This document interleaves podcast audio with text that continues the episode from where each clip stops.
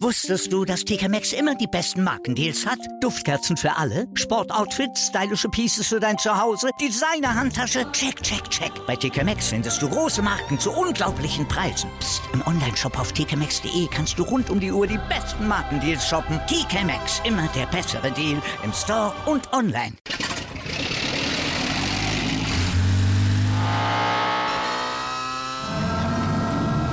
Von 0 auf 100.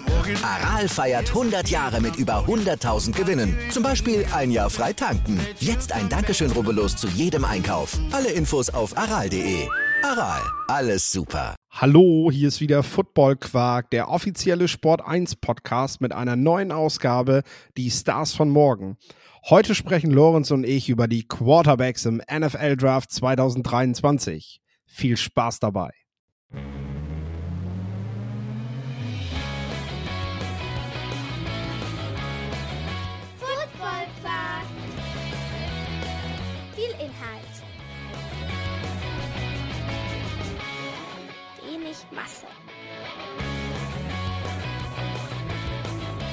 Moin Lorenz, wie geht's dir?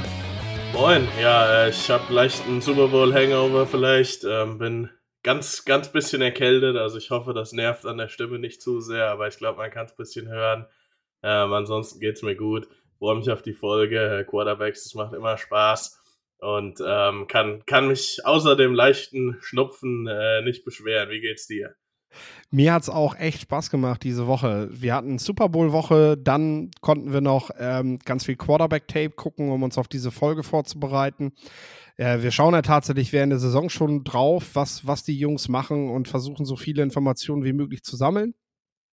Ich muss ganz ehrlich, sagen, war natürlich auch ein, zwei dabei, so die, ich- die ich in der Saison nicht so verfolgt habe, über die wir vielleicht heute noch zu sprechen kommen, wo ich auch, wo ich denke ich auch für mich selber noch, noch äh, eine Überraschung gesehen habe. Ähm, dann hat es auch Spaß gemacht. Ich meine, so Tape von Dorian Thompson Robinson zu sehen oder so ist einfach fun. Also äh, ähm, will jetzt nicht sagen, dass der, ich wüsste nicht mal, ob der überhaupt in meiner Top 10 landen würde, aber auf jeden Fall äh, macht es Spaß, Quarterbacks beim Spielen zuzusehen. Also den meisten zumindest, sagen wir mal so. Und äh, ja, das, äh, das ist das, was vor euch liegt tatsächlich, liebe Zuhörerinnen und Zuhörer. Ähm, Lorenz und ich sprechen heute über die Quarterbacks im NFL-Draft. Wir stellen eine Top 5 vor, stellen die Spieler natürlich auch vor, die wir dort nennen. Also ähm, es wird natürlich auch en Detail gehen, äh, was, was können diese Spieler, beziehungsweise wir wollen die auch voneinander abgrenzen.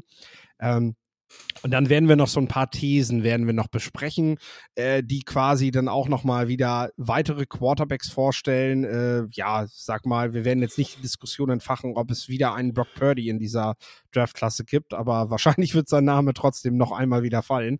Äh, können wir ja mal den Counter setzen. Und äh, ja, würde sagen, wir starten dann tatsächlich schon, Lorenz, oder? Hast du Bock?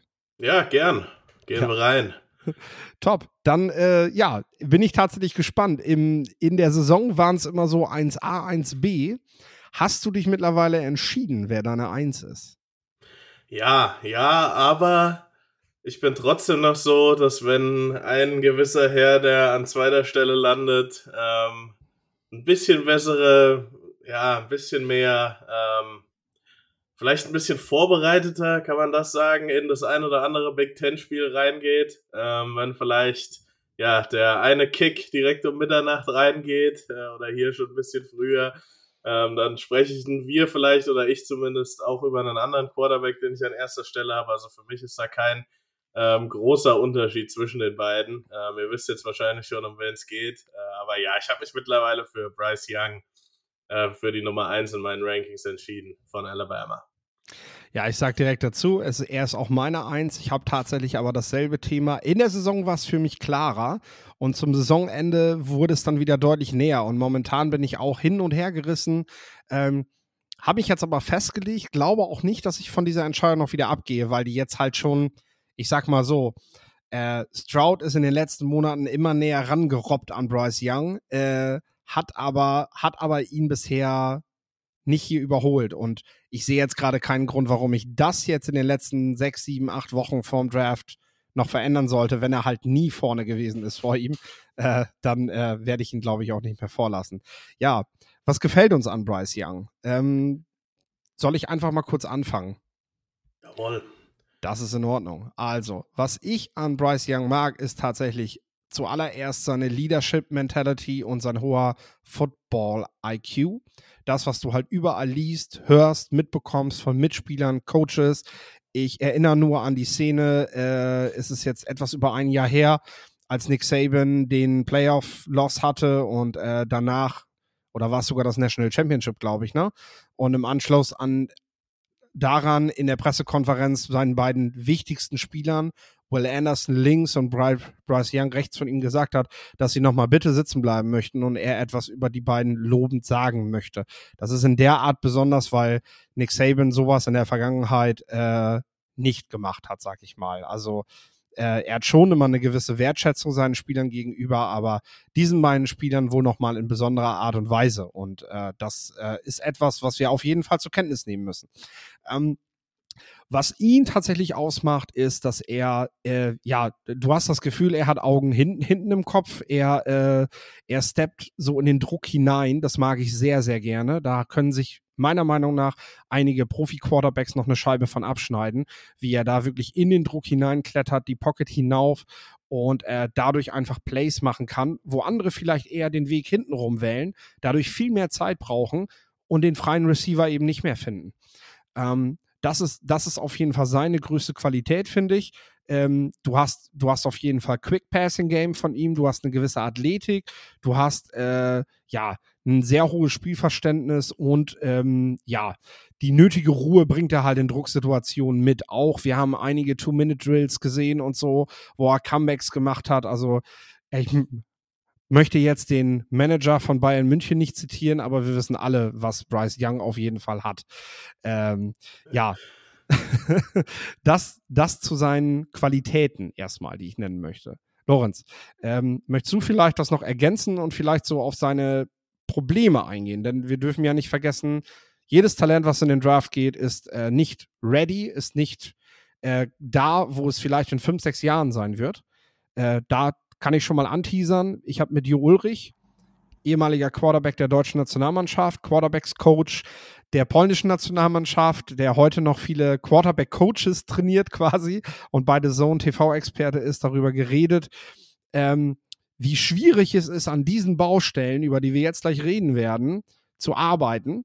Äh, das könnt ihr Samstag hören, kann ich euch sehr empfehlen, weil äh, da gibt es quasi nochmal die Coaching-Perspektive. Wir beide reden ja vor allem aus der, aus der Sicht der Scouts. Ja, bitteschön, Lorenz. Ja, genau. Äh, Bryce Young hat so ein bisschen das, ähm, einmal Patrick Mahomes sagt das ja immer, dass seine O-Line den schwierigsten Job in der ganzen NFL hat, weil er eben so viel rumläuft und so viele Spielzüge verlängert ähm, und da eben so viele Plays macht. Das macht auch Bryce Young das ist mit Sicherheit was, wenn man dann eben nicht so viele Interceptions wirft, wenn man dann halt auch wirklich explosive Plays generiert, was er tut. Ähm, mit Sicherheit auch, ähm, ja, da muss man sich aber trotzdem ein bisschen drauf einstellen. Den kann man jetzt nicht in jeder Offense packen und sagen, so mach mal, obwohl er trotzdem im Quick Game sehr gut ist, auch Pre-Snap.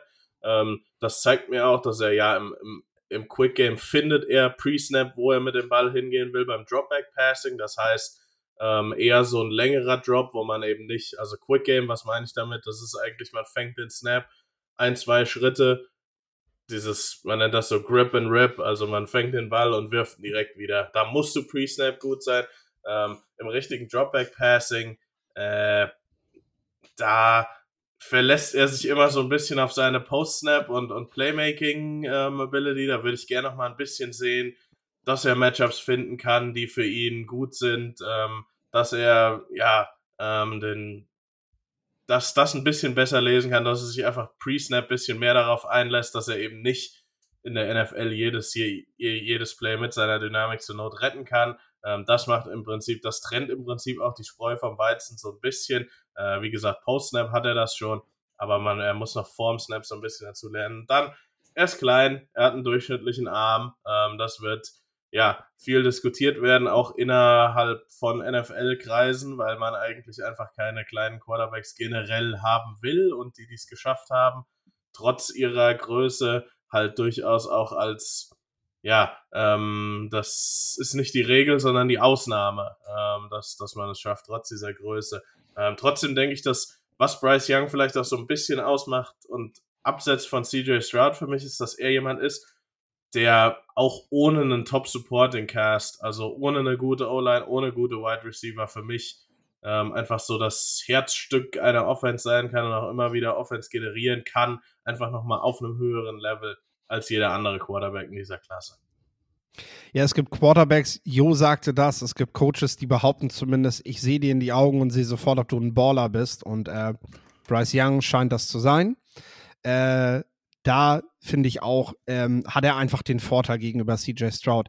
Ich würde das noch einmal kurz differenzieren mit seinem Gewicht, ähm, weil es oft diskutiert wird und überall auch schnell mal so als Floskel rausgehauen wird. Also ich meine, äh, wir machen hier wirklich, äh, wir machen hier wirklich eine Analyse zum Draft. Es gibt auch Seiten, es gibt auch große Medien, sag ich mal, die auch natürlich was zum Draft machen, die einfach gucken, was wird dazu geschrieben, was wird darüber erzählt und dort werdet ihr eben natürlich auch oft lesen, Bryce Young, größter Kritikpunkt, er ist zu klein. Eigentlich ist das frei, eigentlich ist das, ist das, ist das nicht, nicht die richtige Übersetzung, ähm, denn was, was äh, US-Medien eigentlich damit meinen, beziehungsweise Draftwriter in den USA, ist, ähm, dass er, dass er schmal, also dass er small klein und schmal ist. Also der ist halt, ich sag mal so, du kannst 5 Fuß 11, 6 Fuß 0 sein, wenn du dementsprechend halt deine Funde mit auf die Waage bringst und einen ordentlichen Arm. Nehmen wir mal Kyler Murray als Beispiel, der schon auch ein bisschen wuchtiger daherkam in dem Moment, der sich aber letztendlich, also ich sag mal so, dass er jetzt nicht gut spielt, liegt nicht an seiner Größe. So. Ich glaube, das kann man, das kann man so festhalten. Das Ding ist nur, Bryce ist skinny. Also der ist wirklich, der wiegt 84 Kilo vielleicht. Das ist, das ist super wenig. Er wird kaum Receiver in seinem Team finden, die weniger wiegen als er. Äh, und das ist, wenn man bedenkt, dass da 120 Kilo Klöpse auf ihn zurennen und zwar mit derselben Geschwindigkeit wie er, äh, dann ist das tatsächlich schon besorgniserregend, vor allem dahingehend, dass Bryce Young eben auch schon eine Schulterverletzung hatte. Also es ist jetzt auch nicht so, dass er sich davon freisprechen kann, dass, dass das bisher kein Problem war. Also Durability, wie man so gerne sagt, die Belastbarkeit, die der Spieler hat, ist definitiv ein Konzern und äh, den kann er halt auch nicht ausräumen. Also da, ähm, du kannst ihn halt nicht länger machen und größer ziehen. Das ist halt auf jeden Fall ein Thema. Ähm, ja, möchtest du noch kurz? Ja, wenn du halt diese Offense, die damals die Steelers mit Ben Roethlisberger zum Beispiel gelaufen sind, wo du ja, eine vertikale Offense mit viel Dropback-Passing, wo ja auch Ben Big Ben, das war ja auch einer der besten Improvisateure in der NFL, das darf man ja nicht vorwegnehmen, aber wenn das so der, ja, wenn man halt den standardmäßigen Pocket-Passer sucht, dann ist halt Bryce Young nicht der Nummer 1 Quarterback, dann fängst du vielleicht bei CJ Stroud an, vielleicht bei Will Levis, können wir gleich nochmal, vielleicht bei Hendon Hooker, wer weiß. Ja. Ähm, können wir gleich nochmal darauf zu sprechen kommen. Ähm, das ist er eben nicht. Also man muss sich schon so ein bisschen im Klaren sein, was für eine Art und Weise was für eine Offense man dann auch mit einem ähm, Bryce Young laufen will, wo eben auch Rollouts dazugehören, wo eben auch, ja, ähm, wo, wo man eben auch mal aus Empty spielen wird, wie das ja auch die Bengals mit einem Joe Burrow viel machen, ähm, um, um, um eben Offense und Offense, äh, Defenses so, so, so ein bisschen zu spreaden. Also, ja, man, man, man kann nicht reingehen Wort, und ja. sagen, genau, man, man, also ich finde auch dieses Ding immer, er ist ein West Coast Quarterback. Also wer läuft heutzutage schon nicht viel West Coast Offense? Also das macht fast jeder, aber wenn man eben ähm, darauf Wert legt, dass der Junge in der Pocket stehen kann, seinen Five-Step-Drop hitten und dann eine Bombe wirft, dann ja, dann ja. ist er halt nicht für dich. Aber da geht ja die, da geht ja die NFL auch gerade nicht hin.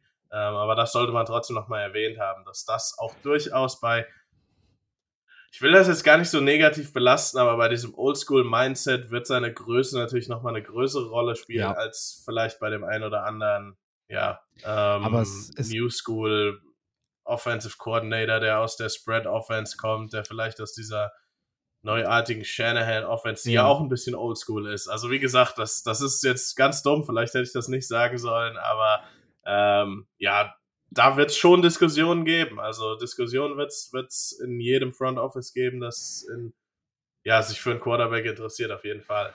definitiv, Größe. definitiv. Wo wir darüber nicht diskutieren müssen, ist dann unsere Nummer zwei, CJ Stroud. Äh, da da haben wir auf jeden Fall einen größeren, schwereren Quarterback, sag ich mal. Also der halt der halt äh, die klassischen Maße mitbringt. Äh, sag doch mal was, äh, was Gutes zu CJ Stroud. Also warum ist er unsere 2 respektive 1b? Ja, ähm, er hat eben, also er zeigt mir Pre-Snap ein bisschen mehr als ein Bryce Young. Ähm, dadurch, dass, dass ich bei ihm immer das Gefühl habe, also er weiß aufgrund des Offensive Plays und auf dem, was ihm die Defense Pre-Snap zeigt, so ungefähr, wo er mit dem Ball hin will. Ob er da ein Matchup identifiziert, weil er eben einfach drei Weltklasse-Receiver um sich rum hat. Ähm, oder ob er da sagt, okay, ähm, was weiß ich, wir versuchen die Seam zu, zu meinem Tight End zu werfen. Also er hat, er geht immer mit, mit, mit einer Idee. Ähm, er hat immer einen Plan in einem Play, äh, was wirklich, also das, das klingt so banal, aber das hat nicht jeder Quarterback. Oder äh, viele Quarterbacks haben einen Plan, der dann aber, wo du dir nachher denkst, Junge, was, was hast du da pre-snap gesehen?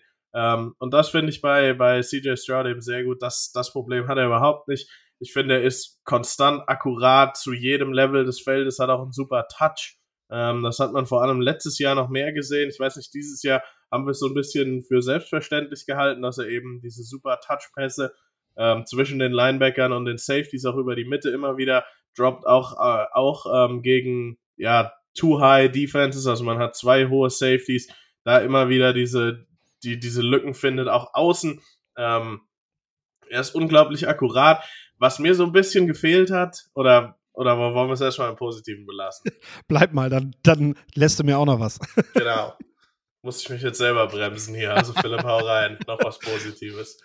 Äh, ja, also was tatsächlich das eine Mal aufblitzte, was, was für mich immer ein Kritikpunkt während der Saison gewesen ist, ist halt diese fehlende Kreativität, die du von Bryce Young halt bekommst. Dieses, ähm, wo CJ Stroud seine Qualitäten halt vor dem Snap hat, fällt es bei ihm halt zusammen, wenn nach dem Snap nicht mehr das da ist, was er vor dem Snap gesehen hat.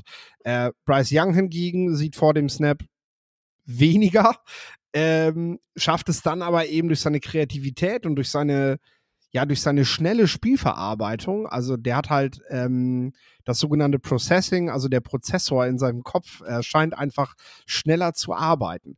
Ähm, das ist so ein Thema. Stroud hat das allerdings in seinem allerletzten Spiel gegen die Georgia Bulldogs eindrucksvoll gezeigt, dass er das plötzlich doch kann. Und ähm, die Frage ist halt tatsächlich, ist er, ich sag mal, der Game Manager oder ist er der Game Manager Plus? Also ist er, ist er der nächste, jetzt mal ganz böse gesagt, Chase Daniel, Nick Foles, der ja der irgendwo lange Zeit in dieser Liga spielen wird, aber, aber halt dich nie vom Hocker hauen wird, dir nie irgendwas Besonderes liefern wird. Jetzt werden einige sagen, hey, Nick Foles hat aber den Super Bowl gewonnen. Ja, das mag sein. Du musst aber schon sehr, sehr viel um solche, also das muss schon alles sehr, sehr stimmig sein, damit solche Quarterbacks eben in dieser Liga noch Erfolg haben. Oder ist er dieser, ja, und da sind wir ja eigentlich immer noch beim klassischen, traditionellen Quarterback, der immer noch viel Erfolg hat in dieser Liga. Ich meine, auch heute ist noch Zeit, ähm, also heute könnten auch eben noch Tom Brady's, Peyton Mannings und solche Quarterbacks viel Erfolg haben. Und gegen Georgia deutete er halt an, dass er dieses gewisse Etwas eben doch hat, dass er in dem Moment, wo er muss, das zeigen kann. Äh, das ist quasi auch die Frage, die sich Teams stellen müssen. Denn ähm, ich denke, das Thema Spielverarbeitung, das ist auch eine Frage der Erfahrung, das ist eine Frage des Coachings. Wie gesagt, habe ich mit Jo auch nochmal drüber geredet. Das ist natürlich nicht so einfach, jetzt einfach pauschal zu sagen, naja, der wird schon dafür sorgen, dass er demnächst weniger Sex einsteckt und der wird schon dafür sorgen, dass er nicht einfriert, wenn plötzlich der Look sich verändert von der Defense. Ne? Ähm, dazu braucht es Erfahrung, dazu braucht es auch Geduld, Zeit, die man sich gibt mit so einem Quarterback. Ähm, aber das ist eben gemessen daran, dass er gegen Georgia diese An Anzeichen machte, ist es eben, äh, ja, macht er, macht er Hoffnung darauf, dass das eben geht. Ne? Ich sag mal, das ist so das, was du von ihm kriegst. Mobilität, ich sag mal, dafür, dass du einen Spielzug mal erweitern kannst, ist da. Also, sag mal, wenn wir, wenn wir Mac Jones zum Beispiel das zugesprochen haben, dass er auch mal einen Spielzug verlängern kann, muss man das CJ Stroud auch geben. Er ist natürlich kein nächster Justin Fields oder so, davon ist er weit weg. Ähm, da, da, ist, da ist Bryce Young, sag ich mal, von, vom, vom, vom flinken Spiel her wesentlich näher dran.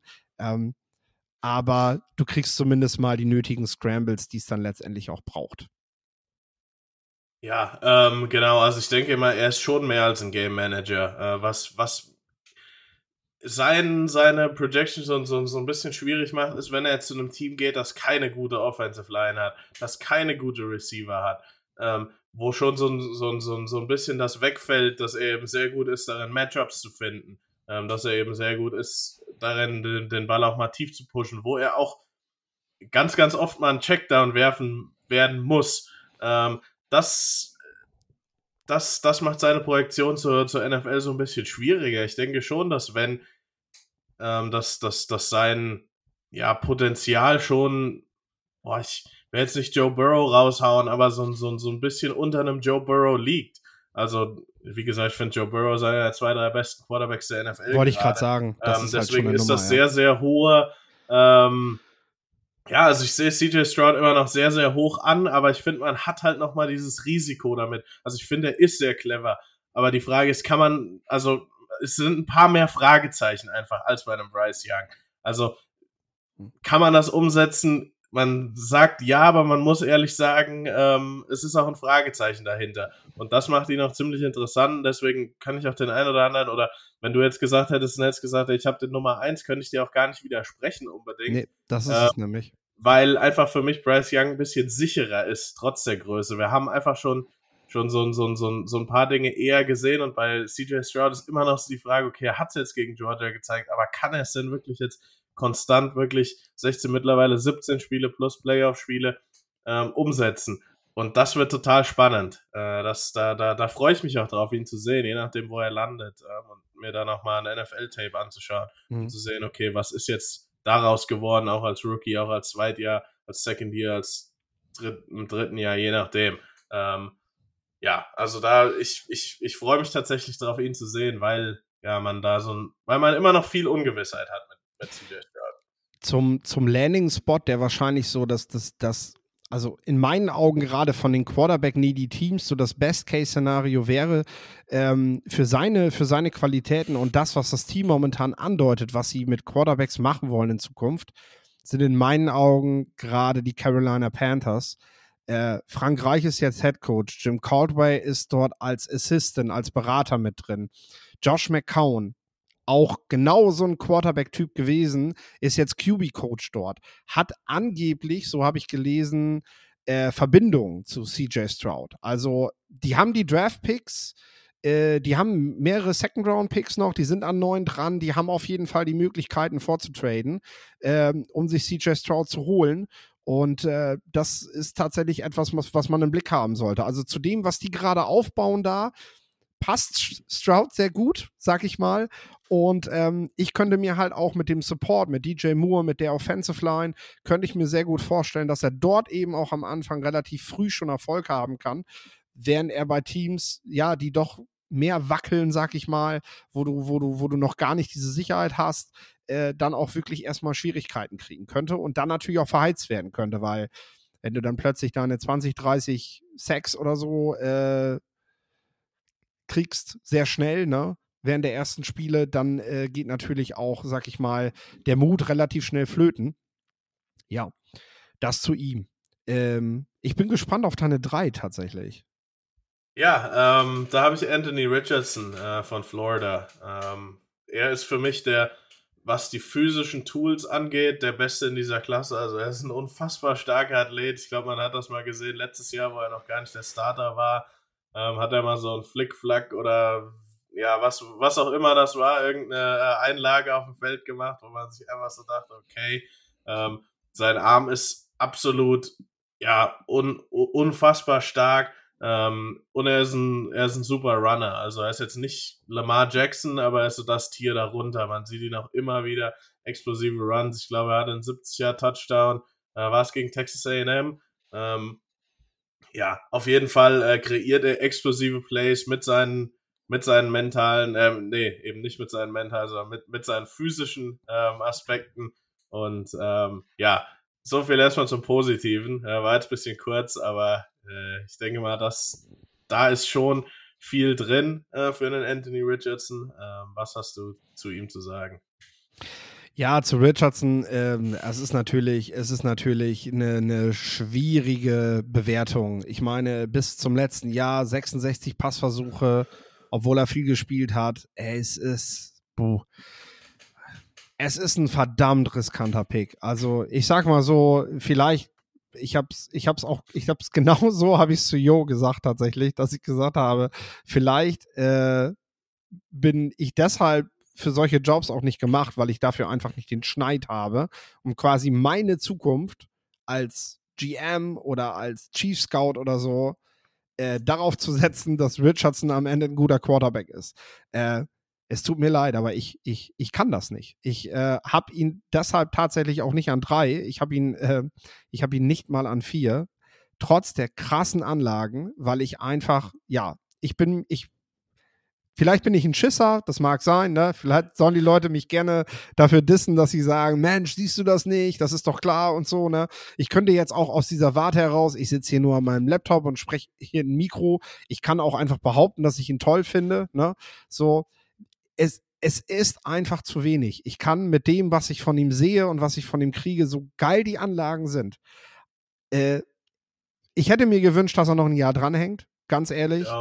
Ähm, du hast du hast ein neues Coaching-Staff, du hast eine neue Spielphilosophie, du hättest vielleicht noch so viel mehr von ihm kriegen können. Und Anthony Richardson hätte dann tatsächlich, wenn er das zeigt, mit diesen Anlagen, dann ist er der First, First, First Pick ever. Also dann, dann brauchst du gar nicht diskutieren, weil die Anlagen einfach, das ist ein, das ist ein Quarterback im Körper von einem Pass-Rusher, der wahrscheinlich vier, vier, vielleicht sogar schneller laufen könnte, äh, der, der der zig Tackles bricht und, und ständig nach außen wegläuft. Aber du kannst in dieser Liga am Ende eben nicht nur laufen. Und als Passer fehlt mir einfach jegliche Substanz. Also ich habe einfach zu wenig gesehen dafür, dass ich sagen kann, da vertraue ich ihm. Ne? Das ist halt das Ding. Ähm, wenn ich, wenn ich, wenn ich wenigstens mal die Anzahl an Plays gehabt hätte von ihm, hätte ich ja zumindest eine Bewertung abgeben können. Aber er ist ja momentan als Passer, finde ich, noch gar nicht richtig zu bewerten. Also er ist für mich sehr schwer greifbar. Und äh, deshalb habe ich einfach Talente, von denen ich zumindest schon mal mehr gesehen habe vor ihm.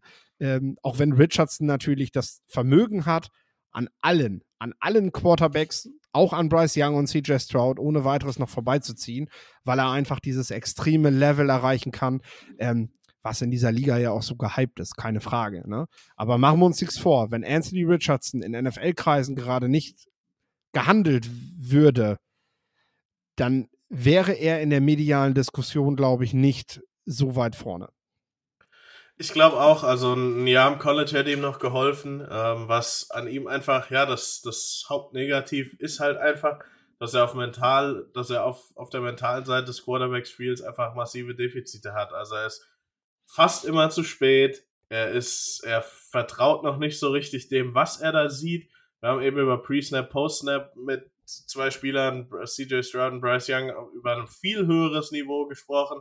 Ähm, das bei Anthony Richardson ist so, ist, ist eher so einer, wo man sich jedes zweite Mal fragt, was hast du denn da überhaupt gesehen? Warum gehen deine Augen dahin? Weißt du überhaupt genau, ähm, wie man jenen Pre-Snap-Look eben attackieren will? Ähm, für mich ist er ein, ein Langzeitprojekt. Es wird viele, es wird einige Jahre dauern.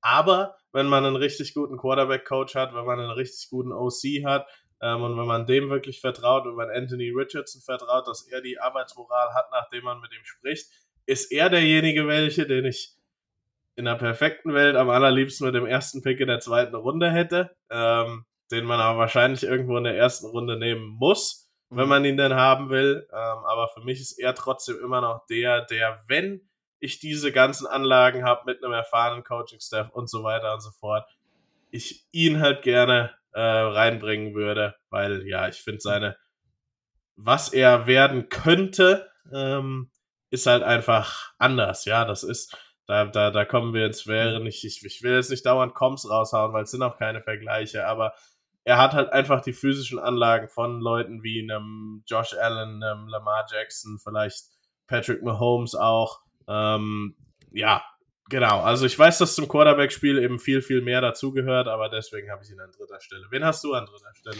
Ja, ich kann noch kurz dazu sagen, weil uns rennt die ja, Zeit eh weg, ist völlig genau. egal, was wir uns vorgenommen haben und wo wir jetzt gleich landen, weil wir müssen diese Diskussion halt einfach führen. Äh, das, das nächste Dilemma, was ich quasi auch mit der Situation habe, ist, äh, wir sagen immer gerne, solche Quarterbacks wie Richardson, die sollen dann hinter einem Veteran sitzen, die sollen dann nochmal noch mal lernen, sollen Backup sein, sollen erstmal lernen, wie das ist, eine NFL-Offense zu führen und so, ne? Das Problem ist aber, wenn solche Quarterbacks in Runde 1 gehypt werden, dann landen die nicht in so einer Situation. Die landen in Runde 1 nicht bei einem Team, was bereits einen Starting Quarterback auf hohem Level hat, damit du einfach sitzen kannst. Du musst davon ausgehen, dass Richardson am Ende bei einem Team landet, wo du einfach vom ersten Tag an direkt eine Diskussion hast und dann sehen wir Malik Willis gerade, der dann bei den Titans auch irgendwie in Woche 7, 8 dann mal reinkam und du dachtest so, mutig. Das ist jetzt einfach zu früh, ne? So, und ähm, Richardson ist, ist eine ganz andere Kategorie als Malik Willis und kann sicherlich noch mal viel mehr mit seinen Beinen realisieren. Aber das ist halt das, das große Dilemma. Er wird sehr wahrscheinlich in eine Situation kommen und das das bewerte ich halt auch in dem Moment, weil ich bewerte bei meinen Rankings, wie hoch ist die Chance, dass dieser Spieler in der Liga lange Zeit viel Erfolg hat. Und wenn du halt in deiner ersten Station erstmal quasi, ja, äh, ganz, ganz einen schweren Stand hast, dann äh, hat er da natürlich auch schon mal direkt ein Problem und, und äh, dann ist das Potenzial, einfach ein Bass zu werden, natürlich nochmal um Längen größer. Ähm, ja, meine Nummer drei, äh, du wirst da überrascht sein. Ich sag ganz ehrlich, ich habe äh, Richardson und auch Will Levis so ungefähr auf einem Level. Ich weiß noch nicht genau, ähm, also ich habe jetzt gesagt, Richards ist meine fünf. Ich bin mir noch nicht ganz sicher, wen ich an vier, wen ich an fünf von den beiden setze, weil ich tatsächlich die athletischen Tests dann auch tatsächlich bei den beiden nochmal abwarten möchte. Ähm, beim Combine in wenigen Wochen, äh, weil das brauchen die halt. Äh, ich habe an drei tatsächlich Hendon Hooker, äh, der für mich einfach viel mehr gezeigt hat. Ich meine, natürlich, die Offense ist relativ simpel und nicht übertragbar in die National Football League. Ähm, Kreuzbandriss, 25 Jahre alt. Das sind halt alles Dinge, die natürlich, die natürlich Kopfschmerzen bereiten und aktuell wissen wir auch noch nicht, wie heile kommt er von seiner Verletzung zurück. Seine Anlagen sind gut. Er hat beim Senior Bowl, bei den Messungen und so, hat er auf jeden Fall gut getestet. Also äh, er hat, glaube ich, die größten Hände in der kompletten Klasse. Äh, sollte man auf jeden Fall nicht unerwähnt lassen. Und ähm, wenn seine großen Hände irgendwo eine Rolle spielen, dann auf jeden Fall bei seinem Deep Ball, denn der ist tatsächlich sehr stark und äh, ich habe mir immer, ich habe mir mal gemerkt, dass ein Offensive Coordinator, dessen Name mir gerade nicht einfällt, mal sagte, das ist das, was du nicht coachen kannst. Diese, diese Genauigkeit beim Deep Ball, die ist etwas, was du einfach in dieser NFL brauchst, um Defenses dafür, ja, zahlen zu lassen, dass sie zu dicht auflaufen. Äh, und wenn du als Quarterback das hast, hast du eigentlich immer eine Chance, aus einem QB was zu bauen, sag ich mal. Ne? Und da ist Hooker halt extrem stark. Das heißt, er hat einfach eine Grundlage, mit der ich arbeiten kann, die mir war bei Levis und bei Richardson tatsächlich fehlt. Deswegen habe ich Hooker hier an drei. Aber ich sage auch ganz ehrlich, für mich Stroud Young, dann kommt tatsächlich ein, ein klares Gap. Also nicht nur mal eben so ein paar Draftplätze, auch wenn das im Draft nachher so sein wird. Ähm, und dann kommen diese, ich sag mal, ja, mit, mit, mit vielen Fragezeichen behafteten, sehr gut veranlagten Quarterbacks. Und da bin ich bei Hendon Hooker tatsächlich momentan vorn. Ja, äh, genau. Er, er ist, er operiert in dieser Spread Offense, die einfach auf ihn maßgeschneidert ist, ähm, fast schon. Also ich sage jetzt nicht, dass ähm, Tennessee das nur gelaufen ist wegen Hendon Hooker, aber es hat einfach super gepasst wegen seinen Anlagen. Ähm, das, was mich an ihm halt am meisten nervt oder stört, ist sein, sein Footwork in der Pocket und seine Pocket Awareness, so nennt man das. Ähm, er ist so, für mich ist er so die Statue, also er droppt zurück und steht dann da so rum, wo ich mir dann denke, Junge, das, was du eben schon mit, mit Bryce Young angesprochen hast, ähm, geh, mal hoch in die, in, in, die, in die Pocket, damit du ähm, den, deinen Offensive Tackles erlaubst, den, die, die Rusher eben um dich rum laufen zu lassen, sozusagen. Ähm, und von diesem Footwork kommt auch so ein bisschen, ja, einfach inkonstante äh, Passgenauigkeit, die vor allem eben tief und in, in, auf, auf, auf dem mittleren Level des Feldes sich eben zeigt. Ähm, Deep Balls ist er gut, äh, da hast du recht. Aber ja, er muss immer an seinem Footwork arbeiten, daran kann man arbeiten, äh, keine Frage. Aber das stört mich für jemanden, der eben schon lang gespielt hat, der schon viel gespielt hat, eben an ihm sehr. Ähm, mag ihn trotzdem. Also ich würde ihn jetzt gar nicht in, ein anderes, in eine andere Kategorie als Will Levis unbedingt heben. Ähm, habe ihn zwar an fünfter Stelle nach Will Levis, über den wir wahrscheinlich gleich noch sprechen werden. Ganz sicher. ähm, ja, also auf, auf mentaler Seite muss auch er das Lesen von Defenses, das Verständnis von seiner eigenen Offense, denke ich mal, zeigt er ganz gut. Ähm, mhm. Aber eben, ja, äh, Defense verbessern. Ich würde ihn gerne in Seattle sehen. Setzen hinter den Geno Smith. Ich finde, was die da gerade machen, passt für ihn sehr gut. Man hat die Receiver, die eben vertikal gewinnen können, statt jetzt. Ich weiß, das wird es vielleicht ändern, wenn er dann zwei, drei Jahren der Starter sein oder werden würde. Aber äh, ich finde, so eine Offense würde ihm halt sehr gut passen. Und ähm, ich denke auch, dass es eben das ein oder andere Team gibt, das sagt, ja, Hendon Hooker, den, den, den sehen wir ziemlich weit vorne in dieser Klasse und den nehmen wir auch ab, vielleicht in der zweiten Runde. Einfach wegen der Verletzung sehe ich erste Runde jetzt persönlich nicht mehr. Ähm, aber man weiß nie. Ähm, man weiß nie. Und genau da ist halt der Punkt. Ich glaube, Hendon Hooker wird, wird langfristig davon profitieren, dass er, dass er jetzt diese Kreuzbandverletzung hatte. Das klingt total bescheuert, aber dadurch ist er legit Second-Round-Pick. Ich sehe kein Team, was in Runde 1 das mit ihm riskiert, weil er eben von dieser Verletzung kommt, weil du gar nicht weißt, wie überhaupt eine Vorbereitung gestaltet werden kann. Ähm, und dadurch hat er aber eben die beste Voraussetzung dafür, bei einem Team zu landen, was ein Veteran Quarterback hat, was ihn aufbauen kann, in Ruhe, gemächlich. Wir dürfen nicht vergessen, dass Patrick Mahomes auch in seinem ersten Jahr hinter Alex Smith gesessen hat. Ne? Bei allem Hype um diesen Quarterback und wie stark der heute spielt, und das ist keine Frage, wahrscheinlich gerade sogar der beste Quarterback dieser Liga, aber dem hat das nicht geschadet, hinter in einem guten Staff da zu sitzen. Und Alex Smith, der in der Saison, wo Mahomes hinter ihm saß, fast MVP geworden wäre. Wo gemerkt. Also wo auch gemerkt. das darf man nicht. Ähm, das war ein richtig starker Alex Smith. Da erinnert sicherlich Andy Reid, Kansas City Offense, die halt einfach überragend war. Und das sagt auch Patrick Mahomes, glaube ich, heute noch, dass diese Situation einfach für ihn so perfekt war und er deswegen werden konnte, was er heute ist. Ähm, also für all die Seahawks-Fans, die jetzt sagen, ey, warum sollten wir in der zweiten Runde einen Quarterback nehmen? Guck doch mal, wie gut Gino Smith gespielt hat. Ähm, Dinge verändern sich halt eben auch schnell. Ähm, aber ich möchte jetzt nicht in der Gino Smith ähm, Debatte hier gehen. Ähm, Nein, trotzdem, nicht. irgendwie dieser Landing-Spot, ich denke immer wieder drüber, es passt einfach. Äh, ich würde ihn da gerne sehen, obwohl ich eigentlich ja 49ers-Fan bin und das halt dann vor dem Hintergrund eigentlich vielleicht doch nicht so gerne sehen würde, ihn bei einem Division Rival. Weil ja, ich, ich mag Hennen Hooker auch. Also ich finde auch, wir, die Klasse hat auch halt ein paar Quarterbacks, ihn inklusive, ähm, die eben, die eben ja interessant sind. Ja, und machen wir uns nichts vor, wenn äh, Richardson am Ende bei den Las Vegas Raiders landet, landet und äh, Hooker halt das erste Jahr hinter Geno Smith sitzen kann, dann äh, sehe ich tatsächlich für Hooker wesentlich größere Chancen, ähm, langfristiger Erfolg in dieser Liga zu haben. Ähm, ja, dann kommen wir zur vier, die wir dann gemeinsam wieder als vier de deklarieren wollen. Ähm, ich äh, sage einmal was über seine Vorzüge und du sagst dann mal ganz gerne, warum er tatsächlich nur an deiner 4 ist und warum er auch hinter Richardson landet und auf demselben Level ungefähr wie Hooker anzusehen ist. Will Levis, äh, prototypischer Quarterback von den Körpermaßen, 1,93, 104 Kilogramm, ein bisschen leichter als Anthony Richardson, aber beide tatsächlich äh, da in derselben Liga wird nicht so schnell laufen wie Richardson. Davon gehe ich zumindest jetzt erstmal aus zu diesem Zeitpunkt. Deswegen halte ich das auch mittlerweile noch für wackelig in meinem Ranking, wer da vorne ist.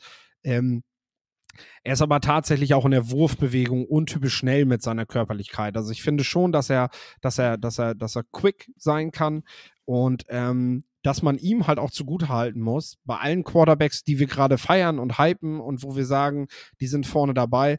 Will Levis hatte wahrscheinlich in all diesen Kreisen äh, das schlechteste Supporting Cast, was die Offensive Line angeht, was äh, zumindest seine Receiver auch betrifft, wenn wir jetzt gucken, was die Ohio State Buckers aus, aufs Feld geschickt haben, was auch die Alabama Crimson Tide lange Zeit aufs Feld geschickt haben. Alleine die Receiver sind ja da einfach nochmal eine andere Qualität.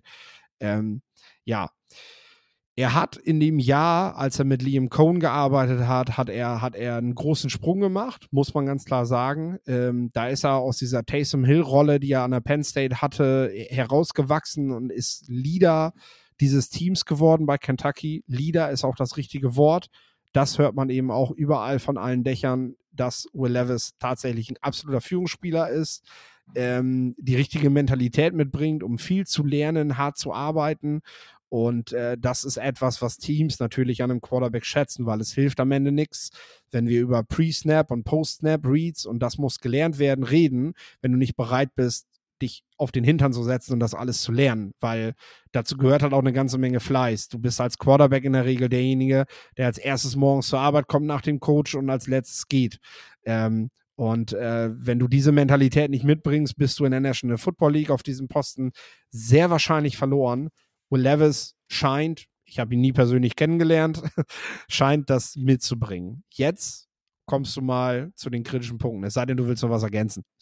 Ja, genau. Ich habe tatsächlich eine Geschichte, die vielleicht zu Will Levis ganz interessant ist. Also ich habe mich, als ich beim NFL PA Bowl war, äh, mit einem Midwest Scout unterhalten. Kentucky gehört auch zum zur Midwest-Region und der meinte dann, dann so, ja, kamen wir auf Levis zu sprechen. Er meinte dann so, ja, die sprechen eben sehr, also Coaches, Strength Coach, was auch immer, alle Leute bei Kentucky reden eben unglaublich hoch, ja, oder die, also das, das, das, das Wort, was auch gefallen ist, man hat Penn State ähm, Gross Negligence vorgeworfen, also was ist das, äh, grobe Fahrlässigkeit irgendwie, ihn nicht da zu, zu ähm, entwickeln, weil er eben so gut ist und weil er so toll ist. Das meint er so, ja, schön, aber dann sitzen wir da und gucken uns den Film an und dann ist das eine Run First, Run Second und Run Third Offense, ähm, die ihm eigentlich überhaupt gar nicht vertraut. Also einerseits ist er so dieser tolle Typ und der das alles so toll macht und andererseits vertrauen wir ihm aber nicht, den Ball mal zu werfen. Ähm, und andererseits, wenn er ihn dann wirft, ist es genauso inkonstant wie bei dem Anthony Richardson, äh, würde ich jetzt mal selber behaupten. Das kommt jetzt von mir. Ähm, und das ist so ein, das, das, das ist so ein bisschen aber, wo dieser Hype, glaube ich, herkommt warum manche sagen, hey, vielleicht wird er der First Overall Pick. Ähm, wer weiß, wie viel vertraust du wirklich dann den Leuten bei Kentucky? Weil nochmal, das, was er eben auf dem Film zeigt, das ähm, ja, zeigt eben nicht das, wie über ihn gesprochen wird. Ähm, er hat, genau, ähm, wir, ich, ich, möcht, ich möchte jetzt nicht nochmal darauf rumreiten, aber er hat eben in, in Sachen Spielverständnis Probleme und wenn er dann wirklich mal werfen soll, dann sind das meistens Shotplays oder oft, oftmals Shotplays, das heißt vertikale ähm, Würfe, tiefe Würfe nach Play-Action. Oder eben dieses typische, man kennt das aus dem Shanahan-Scheme, dieser Rollout, wo du dann Tight End tief und einen Receiver auf einer Overroute bisschen weiter hast. Diese Würfe, die eigentlich jetzt nicht unbedingt schwer sind. Ähm, und selbst da ist er inkonstant. Da zeigt er nicht die, nicht die konstante Passgenauigkeit. Also, Will Levis bleibt für mich irgendwie ein Rätsel, ähm, weil einerseits hört man eben viel Positives, andererseits sieht man nicht so viel Positives. Ähm, kann ihn deswegen auch nicht, also könnte ihn auch nicht in der ersten Runde nehmen. Ähm, und für mich ist er eben, also ich habe eben gesagt, ich habe Hooker an fünfter Stelle, Will Levis an vierter, also für mich sind die beiden so im, im selben Tier. Also ich, ja, ich könnte mich auch ganz leicht, also ich, ich könnte mich auch ganz leicht davon überzeugen, dass Hooker ein besseres Prospect ist als ein Will Levis.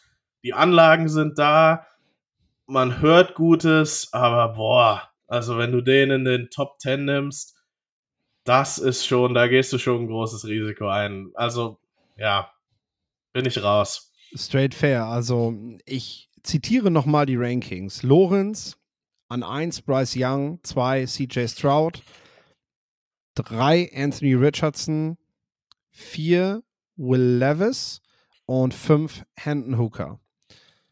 Philipp, also ich, Bryce Young an 1, 2 CJ Stroud, 3 Hendon Hooker, 4 Will Levis und 5 Anthony Richardson. Okay, damit dürft ihr euch erstmal gerne haben. Und äh, dann wollen wir natürlich noch über so ein paar, ja, so ein paar Thesen sprechen. Die erste, die ich aufstelle, ist, äh, jetzt sage ich einmal das Wort Brock Purdy, weil die Frage, also das ist halt medial diskutiert. Das ist natürlich schön, ne? So, so, äh, sehr, sehr spät gedraftet, als letztes quasi als Quarterback, jetzt, jetzt neuer Starter zu sein, obwohl wir es bei den 49ers noch gar nicht zu 100% wissen, aber ist natürlich eine tolle Story, keine Frage, ne? großartig, haben ihm wenige zugetraut, bis gar keine und ähm, jetzt, jetzt ist natürlich das Thema, so wer könnte der Late Round Quarterback sein, der plötzlich der plötzlich durch die Decke geht, wo keiner mit rechnet, ähm, der halt da ist. Oft lese ich Jake Hanna, äh, der ein Quarterback ist, der, der dort von der Fresno State gehandelt wird. Äh, für mich ist es tatsächlich äh, ein Quarterback, der, der spät noch zu haben sein wird, den ich von der Veranlagung her halt sehr gut finde. Tanner McKee von Stanford. Äh, und du darfst gleich gerne dagegen diskutieren, äh, warum, warum du das nicht so siehst. Ähm, ich sage einfach mal warum. Er ist äh, der dritte Quarterback in seinem Recruiting-Jahrgang gewesen, der rekrutiert wurde, drittbeste Quarterback.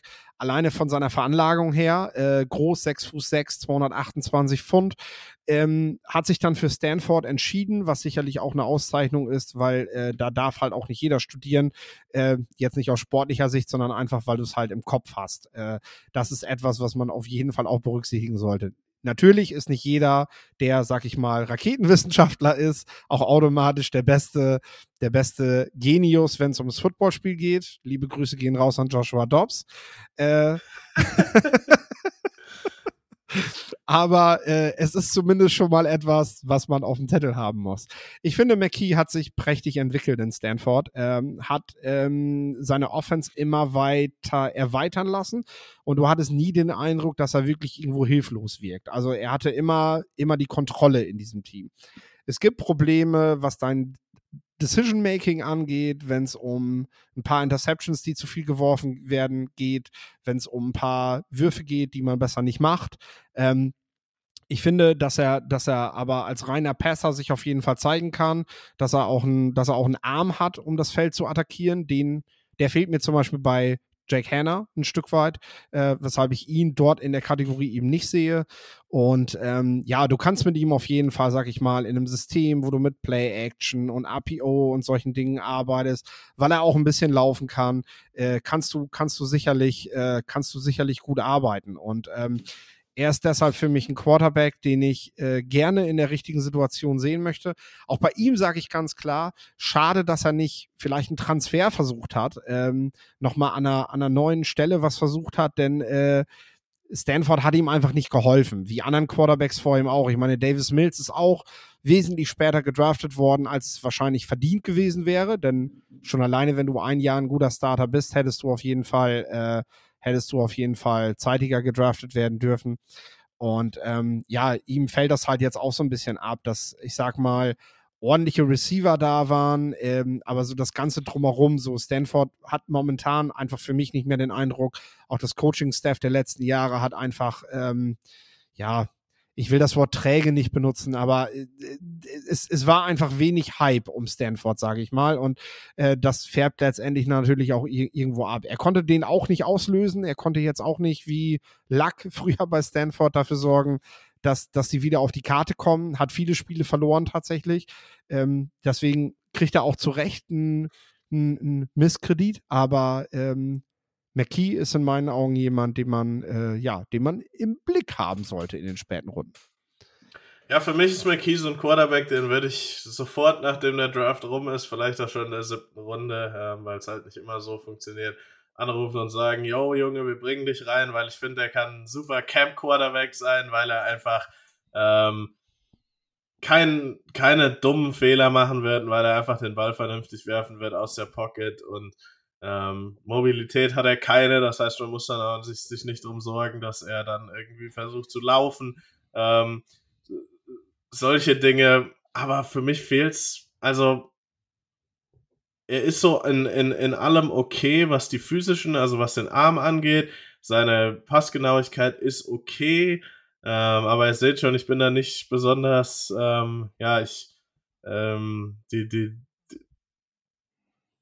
dieser Hype fehlt mir auch so, so, so ziemlich. Ähm, es dauert alles ziemlich lange, was er macht. Das nervt mich immer bei Quarterbacks.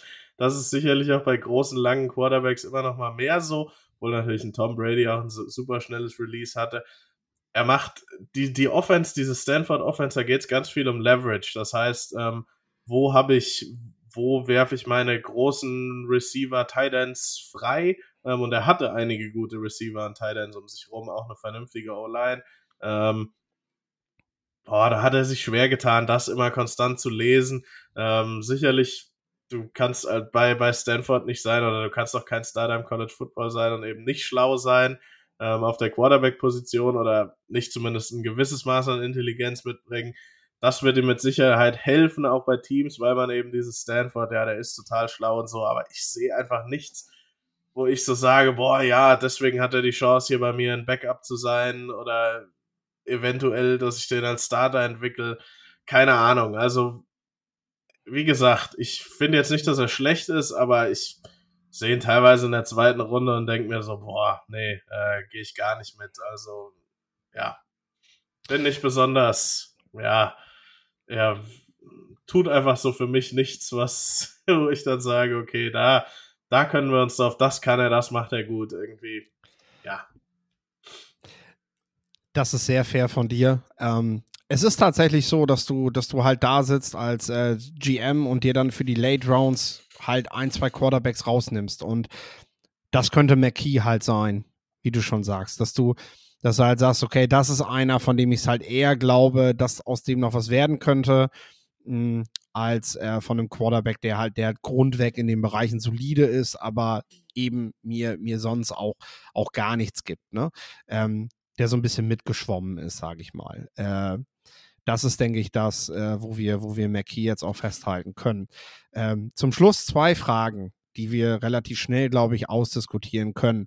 Ähm, wir haben kein Geld, also brauchen wir es auch nicht setzen. Ähm, aber wenn du jetzt, sage ich mal,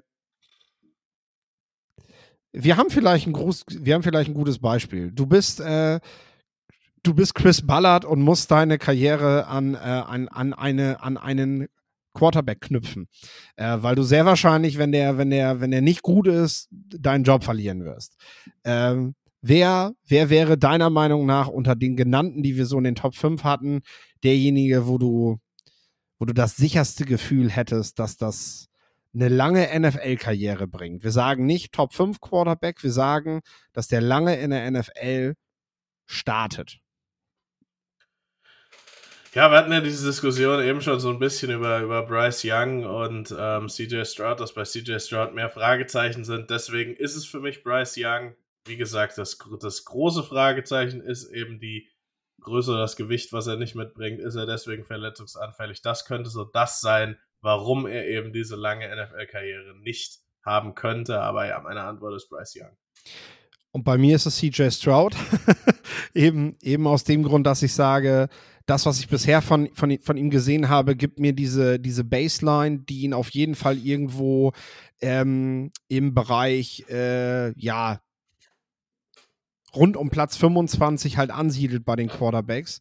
Und äh, die, selbst wenn sie vielleicht irgendwann mal zu Wanderpokalen mutieren, die in dieser Liga äh, bei mehreren Teams landen, ähm, haben, haben aber in der Regel eben eine lange Zukunft in dieser Liga. Also ich sag mal, Baker Mayfield äh, wird, selbst wenn er bei den Rams erstmal nicht mehr spielt, sicherlich auch, der, den wirst du immer wieder sehen, weil er halt einfach ein Typ ist, ähm, den du mitnehmen kannst und weil er einfach nicht so schlecht ist, als dass du ihn nicht gebrauchen kannst. Und es gibt halt immer Teams, die, die halt einen, einen der schlechteren Quarterbacks in dieser Liga haben und gerade keinen Rookie haben, auf den sie zählen können. Und ähm, also das wäre für mich so quasi der Worst Case von CJ Stroud tatsächlich.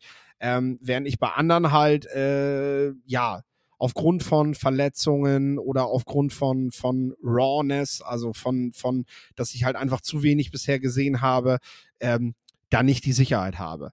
Gleichzeitig gibt es aber auch Quarterbacks, die dadurch natürlich einen wesentlich höheren Entwicklungsspielraum haben, denn ähm, sonst wäre CJ Stroud ja meine Eins, das ist ja klar.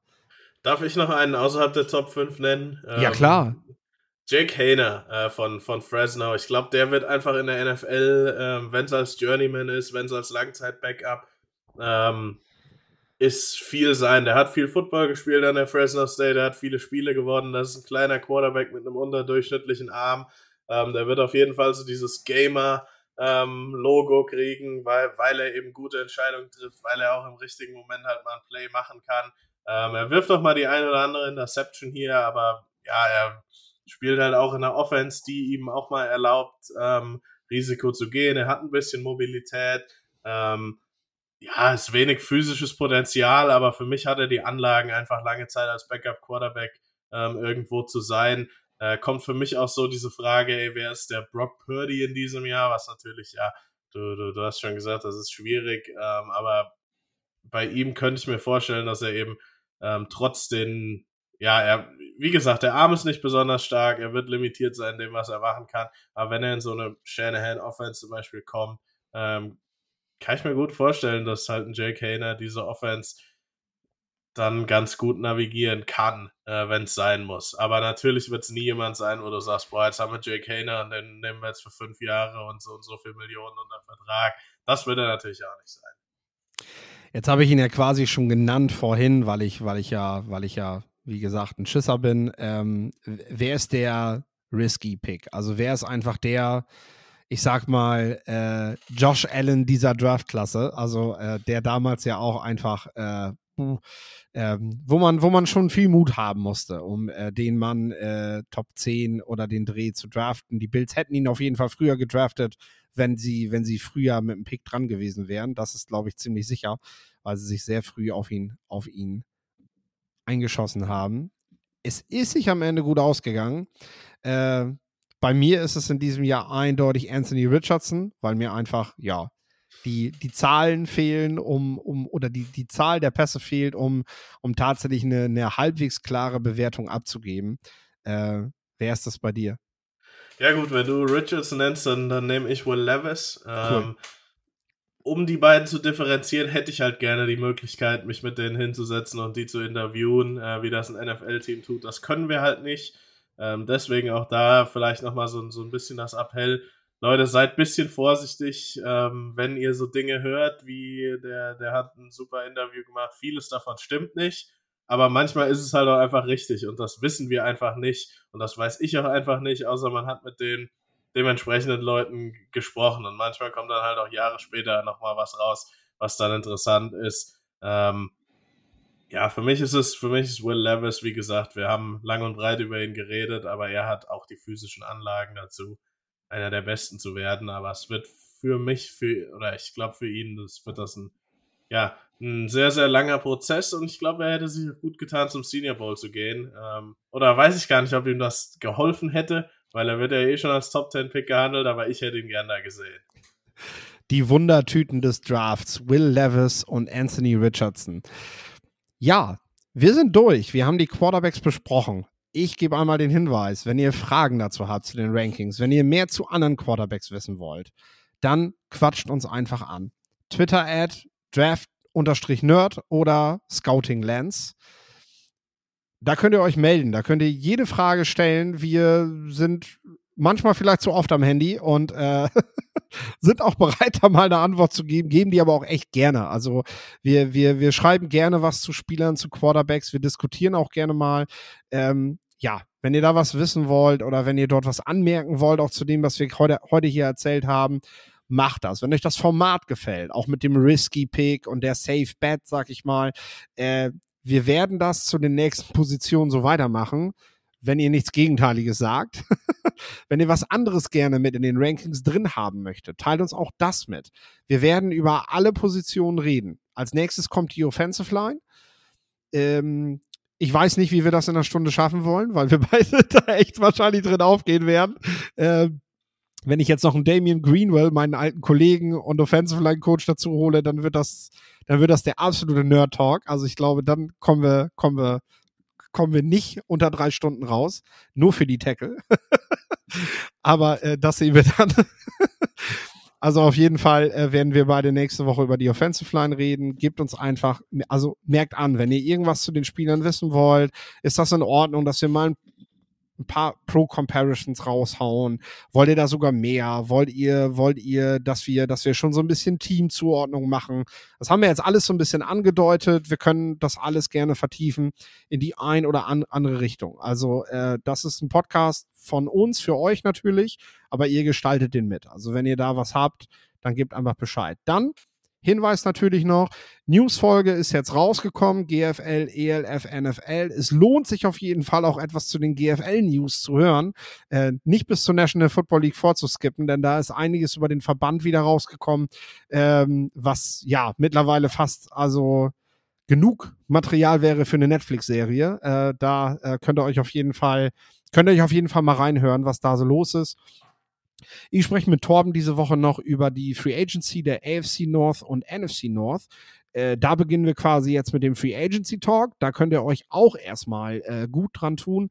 Die Folge müsste dann morgen rauskommen. Heute dann die Draft-Folge und am Samstag dann noch das Gespräch mit Jo Ulrich, den Quarterback-Talk, wo wir über die ja, über die vier größten Talente, die wir jetzt genannt haben im Draft reden, äh, geredet haben und äh, wo wir über, über ja, verschiedene Möglichkeiten als Coach anzusetzen bei diesen Spielern reden. Denn äh, wir haben ja jetzt oft genug erwähnt, dass all diese Spieler noch ihre Baustellen haben und äh, Scouts sich auf der einen Seite fragen, wie, wie hoch kann der Spielraum der Entwicklung sein, aber Trainer sich eben fragen, wo setze ich an, wo fange ich an mit diesen Talenten, wenn sie in meinem Team sind. Und äh, das ist, glaube ich, total spannend zu hören, weil das eben eigentlich erst den Entwicklungsspielraum beschreibt äh, wie groß der tatsächlich sein kann. Also wir reden davon, dass ein Spieler sich gut entwickeln kann, aber Jo als sehr erfahrener QB-Coach spricht eben darüber, ähm, wo dort Hürden sind und wo eigentlich auch Probleme darin liegen. Ähm, wo Scouts sich das vielleicht auch manchmal ein bisschen einfach machen. so, Lorenz, äh, ja, vielen Dank für die Aufnahme, für die Folge. Ich denke, auf die O-Line freust du dich nächste Woche auch. Und äh, ja, wie immer, das letzte Wort gehört dir. Ja, genau, Leute. Ihr merkt, ähm, der Football Quark Podcast wird euch in, mit allen Themen über die lange NFL Offseason, äh, die es da gibt, sei es äh, Football hier in Europa oder eben halt der Draft ähm, und die Free Agency, ähm, ja, wird, wird hier alles diskutiert. Also schickt euren Freunden, bleibt dran. Ähm, und ja, ich freue mich total auf die nächsten Wochen und ähm, ja, bis zum Draft und bis dahin. Wusstest du, dass TK Maxx immer die besten Markendeals hat? Duftkerzen für alle, Sportoutfits, stylische Pieces für dein Zuhause, Designer-Handtasche, check, check, check. Bei TK Maxx findest du große Marken zu unglaublichen Preisen. Psst. im Onlineshop auf tkmaxx.de kannst du rund um die Uhr die besten Markendeals shoppen. TK Maxx, immer der bessere Deal im Store und online. Wieder live von ihrem Toyota-Partner mit diesem Leasing-Auftakt. Der neue Toyota Jahreshybrid. Ab 179 Euro im Monat. Ohne Anzahlung. Seine Sicherheitsassistenten laufen mit. Und ja, ab ins Netz mit voller Konnektivität. Auch am Start die Toyota Team Deutschland Sondermodelle. Ohne Anzahlung geht's in die nächste Runde. Jetzt los sprinten zu ihrem Toyota-Partner. Wieder live von ihrem Toyota-Partner mit diesem Leasing-Auftakt. Der neue Toyota Jahreshybrid. Ab 179 Euro im Monat. Ohne Anzahlung. Seine Sicherheitsassistenten laufen mit. Und ja, ab ins Netz mit voller Konnektivität. Auch am Start die Toyota Team Deutschland Sondermodelle. Ohne Anzahlung geht's in die nächste Runde. Jetzt los zu ihrem Toyota-Partner. Wie viele Kaffees waren es heute schon? Kaffee spielt im Leben vieler eine sehr große Rolle. Und das nicht nur zu Hause oder im Café, sondern auch am Arbeitsplatz. Dafür gibt es Lavazza Professional. Kaffee am Arbeitsplatz, der genauso lecker schmeckt wie in eurem Lieblingscafé. Die perfekte Kaffeelösung für jede Art von Unternehmen. Klein, mittel, groß. Ihr habt auf jeden Fall einen Kaffee, der schmeckt. Die richtige Motivation für eure Arbeitstage. Alle Infos zu Lavazza Professional findet ihr auf lavazzapro.de mit allen Kaffeelösungen für euer Büro.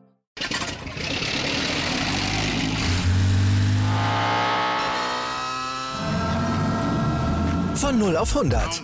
Aral feiert 100 Jahre mit über 100.000 Gewinnen. Zum Beispiel ein Jahr frei tanken. Jetzt ein Dankeschön, rubbellos zu jedem Einkauf. Alle Infos auf aral.de. Aral, alles super.